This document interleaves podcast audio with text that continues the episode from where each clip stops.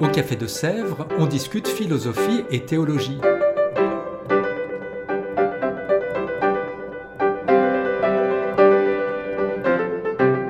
C'est là que chaque semaine, Claire et Isabelle dialoguent avec un enseignant du Centre Sèvres, faculté jésuite de Paris.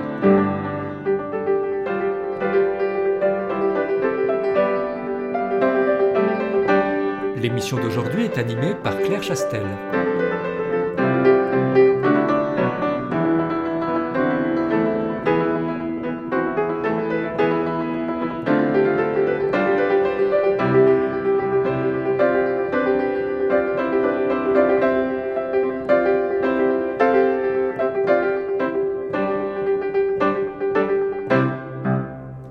Auditrice, auditeur, bonjour. Qui est ce mystérieux Thomas d'Aquin dont nous entendons tous parler, mais que nous connaissons souvent bien mal Et j'emprunte cette métaphore à notre invité. Est-il une borne, quelqu'un qui nous donne des repères, ou bien un phare qui donne à voir, qui éclaire une voie peut-être encore inconnue? Pour discuter de cela, nous recevons aujourd'hui à Café de Sèvres un grand spécialiste de Thomas d'Aquin, Stéphane Loiseau. Stéphane Loiseau est docteur en philosophie à l'Université de Paris-Sorbonne et en théologie à l'Institut catholique de Paris. Il est enseignant en philosophie et en théologie au Centre Sèvres. Il est membre associé au LEM, au CNRS. Il a publié en 2017 sa thèse hein, De l'écoute à la parole au CERF. Stéphane Loiseau, bonjour. Bonjour. Alors, Stéphane Loiseau, vous êtes spécialiste de Thomas d'Aquin, mais qui est Thomas d'Aquin? Peut-être resituons-le un tout petit peu dans l'histoire et dans son travail. Alors, Thomas d'Aquin est un dominicain euh, aux jeunes heures de l'ordre dominicain. Donc, euh, l'ordre est reconnu en 1216. Thomas euh, naît en 1224 et meurt en 1274. Et il est italien, il n'est pas loin de Naples, il mourra pas très loin de Naples non plus mais son parcours le mènera de Naples à Paris, de Paris à Cologne, de Cologne à nouveau à Paris, puis ensuite à Rome, puis ensuite à Paris. Il est profondément européen dans son enseignement et euh, il développe tout au long de son travail universitaire une recherche tout à la fois philosophique et théologique en remplissant les trois charges qui reviennent à un maître dominicain à cette époque-là, à savoir enseigner, disputer et euh, prêcher. Ce sont les trois, les trois actes. Euh, lire en public, qui est l'enseignement à ce moment-là, à l'époque médiévale, dans la jeune université. Disputer pour euh, résoudre les points d'hésitation, de, doute ou de débat. Et puis prêcher pour pouvoir annoncer la parole de Dieu écoutée.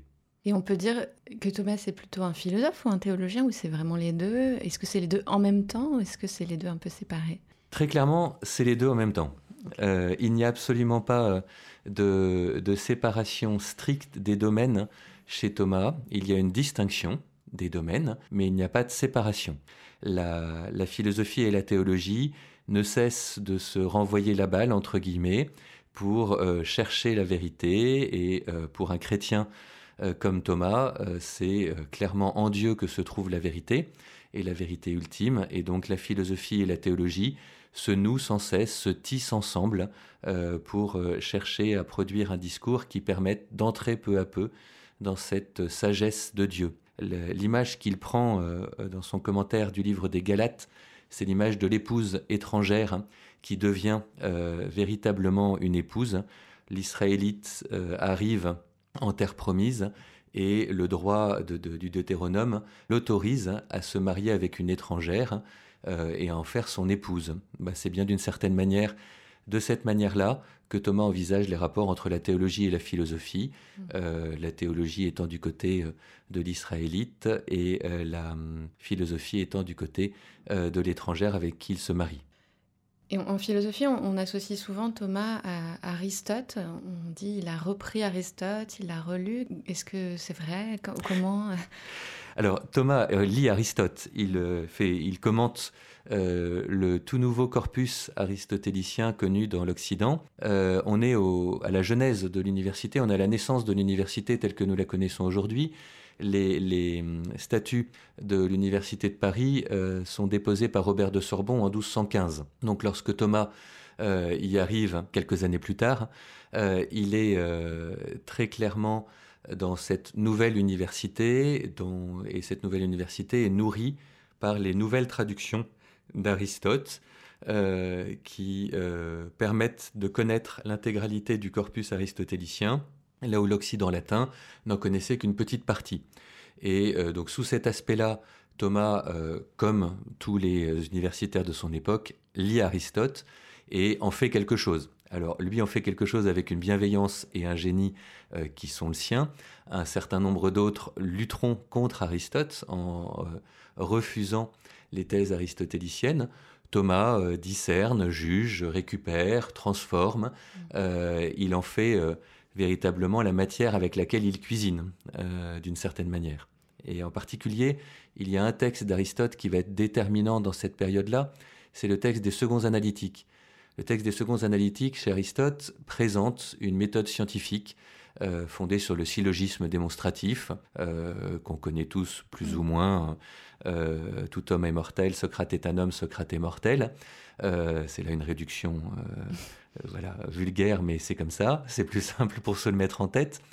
Euh, Thomas va utiliser euh, les seconds analytiques pour développer une notion de science théologique et pouvoir essayer de faire entrer le discours d'écoute de la parole de Dieu pour entrer dans la sagesse divine dans un cadre qui permette de rendre compte de sa scientificité. Et ce sera un des gros efforts que fera Thomas en reprenant Aristote. Tout à l'heure, en préparant, vous m'avez dit euh, qu'il employait Aristote pour, euh, pour dire ce qu'il avait envie de dire. Qu'est-ce qu'il a envie de dire spécifiquement, euh, Thomas, fondamentalement? Est-ce que ça change? Est-ce que c'est quelque chose qui est déjà aussi là, présent au départ? Alors, la, nouveauté hein, du, discours de Thomas est à la fois réelle et à la fois relative. je pense qu'il faut vraiment avoir en tête hein, que Thomas n'est pas la statue du commandeur après qui euh, plus personne n'aurait jamais pensé. Euh, Thomas, euh, je, reconnais son génie intellectuel vraiment très volontiers. je l'admire pour sa capacité de travail pour de multiples choses et pour des intuitions assez extraordinaires. Il pense avec les outils de son époque, il pense avec sa, recherche insatiable de la vérité et de Dieu. Et je pense que c'est vraiment un, chercheur hein, au sens fort de, la recherche. Et de ce fait-là, les nouveautés qu'il apporte, euh, il va avoir des formules qui vont être vraiment déterminantes et qui vont marquer l'histoire de la pensée comme l'histoire de l'Église. On, pense en théologie hein, à la, notion de relation subsistante, où euh, il récupère Aristote et il en fait quelque chose de neuf que n'a jamais dit Aristote, à savoir une relation subsistante pour décrire les, personnes au sein même de la Trinité. On le voit aussi comment, euh, dans le discours, et en particulier sur la pertinence du discours, il utilise Aristote, il le déforme et il en fait quelque chose qu'il cherche à rendre adéquat à ce qu'il est en train d'essayer de dire, en particulier avec l'analogie et le discours analogique, hein, qui euh, est euh, quelque chose qui existe chez Aristote. Thomas se le réapproprie pour décrire comment notre langage, lorsqu'il va parler de Dieu, est à la fois un langage pertinent et un langage pauvre. Enfin, pauvre et pertinent, parce que ce langage reçoit de Dieu lui-même le contenu des mots que nous utilisons pour dire, pour dire Dieu, et que de ce fait-là, il y a une certaine dépossession de notre propre langage pour pouvoir dire Dieu. Et sur cet aspect-là, je pense que, en tout cas, Thomas n'est peut-être pas le seul à le dire, mais il le dit de manière originale. On pense beaucoup à cette œuvre, euh, la somme théologique. Qui est on imagine que c'est un grand système. C'est pas un grand système? Alors, euh, la somme théologique, la question, euh, nous l'avions évoqué tout à l'heure, la question est, est, très intéressante parce qu'elle permet justement de, déployer ce que nous entendons par qui est Thomas pour nous mm.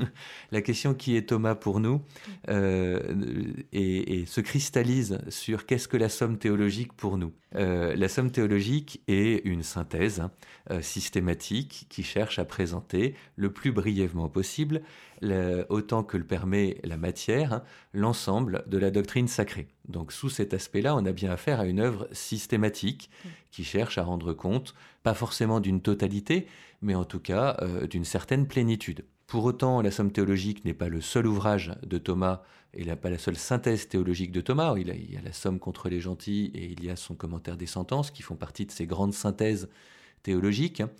Et euh, de la même manière que euh, vous me permettrez ici la comparaison et euh, vous me la pardonnerez d'une certaine manière, de la même manière que le traité fondamental de la foi est insuffisant pour connaître la pensée de Karl Rahner et pour autant euh, est un pavé massif dans la pensée de Karl Rahner, d'une certaine manière, on peut dire la même chose pour la somme théologique chez Thomas. Se contenter de lire la somme théologique comporte deux risques.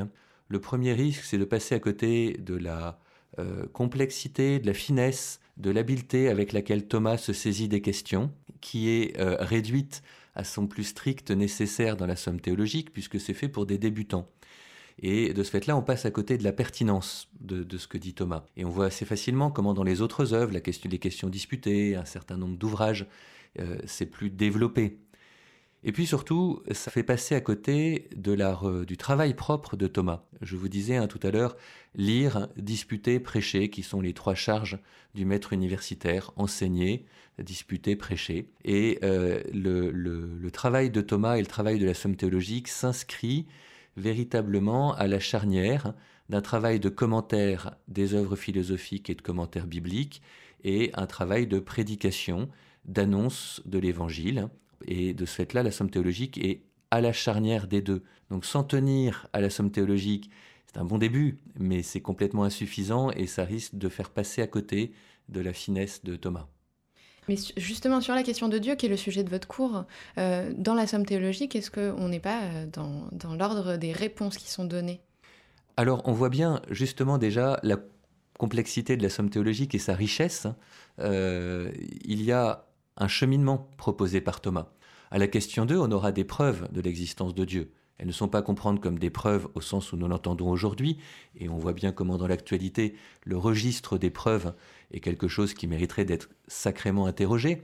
En tout cas, Thomas propose cinq preuves de l'existence de Dieu, mais ces preuves-là qu'il apporte ne sont pas compréhensibles et audibles si on ne prend pas la mesure de ce qu'il va dire onze questions plus loin, dans les questions 12 et 13, de la Somme théologique où il exprime comment l'essence de Dieu est inconnaissable par elle-même lorsque l'être humain cherche à la connaître sur cette terre. Et que de ce fait-là, ça demande un langage précisément analogique pour réussir à en parler, ça va être la question suivante. Et donc le registre de recherche de qui est Dieu euh, va être sans cesse connoté avec un discours scientifique qui cherche à donner des réponses, qui cherche à dire des choses vraies et adéquates sur Dieu, connoté par la limite la plus fondamentale de l'être humain qui fait que nous ne voyons pas Dieu tel qu'il est, nous le verrons, mais aujourd'hui nous ne sommes pas dans la capacité de le voir tel qu'il est, et que de ce fait-là notre langage se retrouve à devoir sans cesse passer un saut pour dire des choses adéquates et pour autant être conscient de la limite de notre propre langage. C'est en cela qu'il y a un véritable dynamisme déjà au sein de la somme théologique. Ce, dynamisme de la recherche, hein, et qui est vraiment le dynamisme fondamental chez Thomas, hein, l'intelligence est en quête, l'intelligence n'est jamais arrivée, l'intelligence cherche.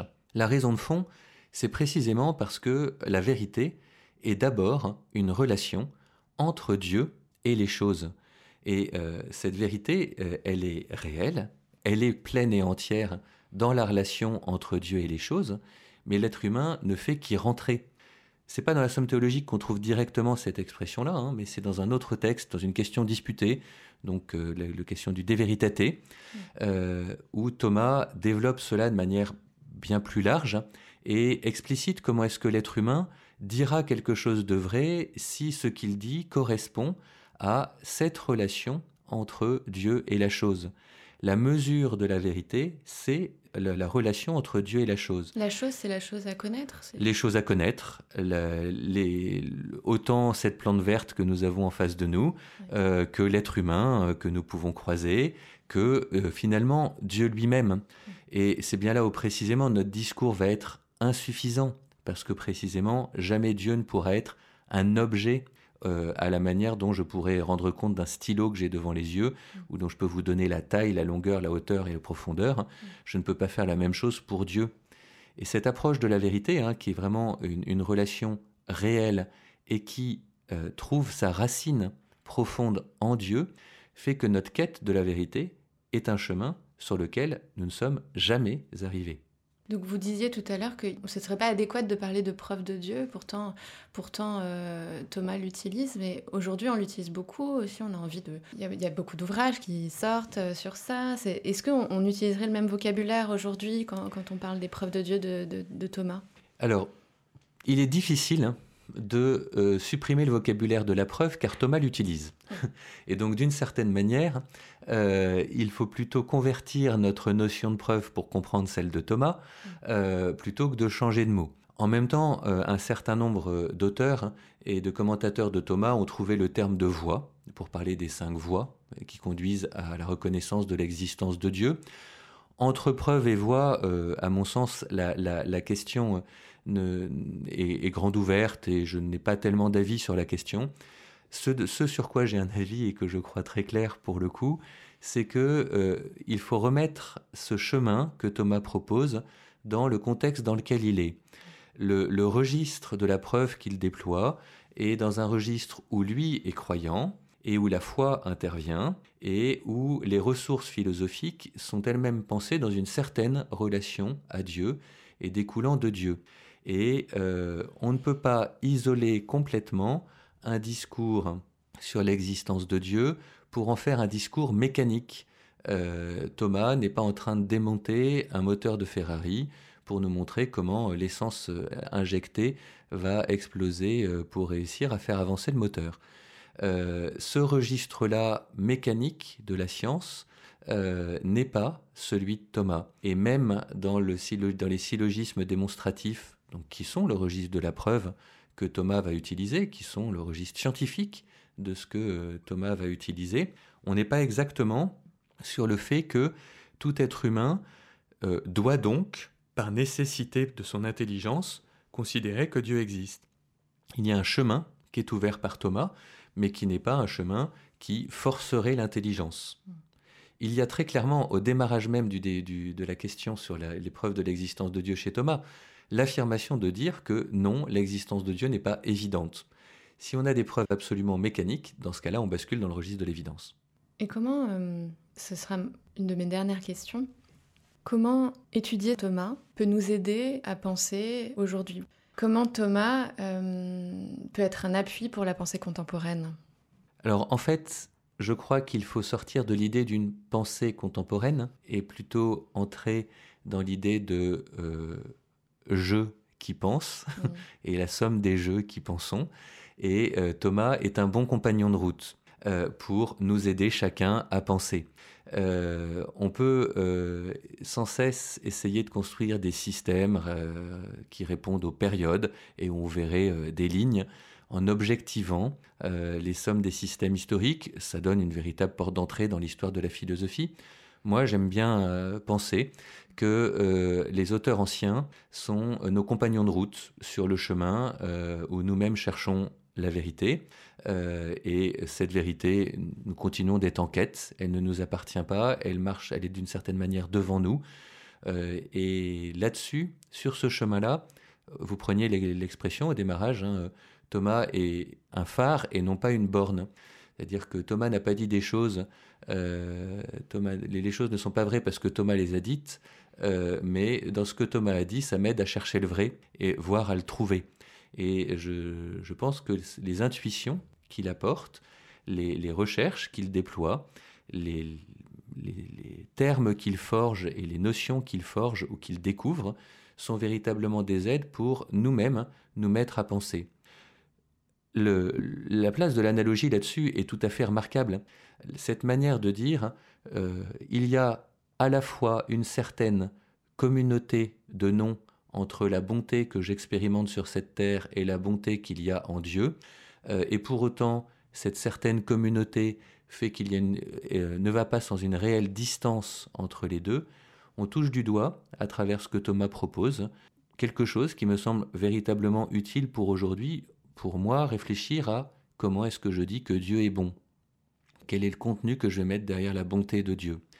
Sur de multiples sujets, Thomas est un compagnon de route qui a parcouru un certain nombre de chemins et qui, euh, que nous pouvons parcourir avec lui pour tracer le nôtre. Vous nous recommanderiez quelle lecture pour commencer peut-être à appréhender Thomas? La, meilleure initiation euh, à Thomas, euh, à mon sens, est celle que propose le dominicain Jean-Pierre Torel, qui s'appelle Initiation à Thomas d'Aquin, et qui est vraiment remarquable, qui est doublement remarquable. D'abord, c'est peut-être pas le plus grand, mais en tout cas un des vraiment plus grands spécialistes de Thomas actuellement. Et euh, son ouvrage euh, a une grande, grande qualité, euh, alors que l'édition précédente avait déjà fait autorité de manière internationale. Un jour, Jean-Pierre Torel avait voulu réécrire cette initiation du fait des recherches qui avaient avancé. Outre le fait que je suis profondément admiratif de cette humilité de l'auteur qui sait remettre son travail une fois que d'autres ont travaillé, l'ouvrage qu'il propose est véritablement une initiation remarquable, avec en particulier un bref catalogue des œuvres commentées qui permet d'entrer dans la pensée de Thomas et plus, encore plus que dans la pensée, dans la personnalité de ce chercheur. Et je crois que Jean-Pierre Torel nous montre bien comment euh, Thomas est un penseur pour marcher avec nous. Merci beaucoup Stéphane d'être venu euh, à Café de Sèvres. Votre cours commence euh, le 10 février jusqu'au 31 mars. C'est la question de Dieu chez Thomas d'Aquin. Merci de votre venue et puis à une prochaine fois. Merci beaucoup.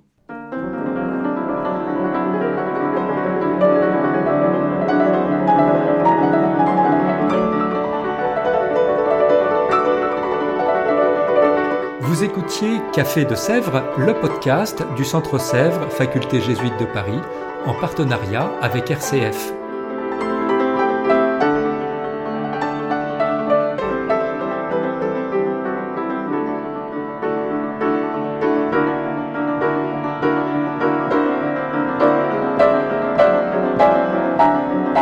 Pour ne rater aucun épisode, abonnez-vous sur votre application préférée Spotify, Deezer, Apple Podcast ou Google Podcast.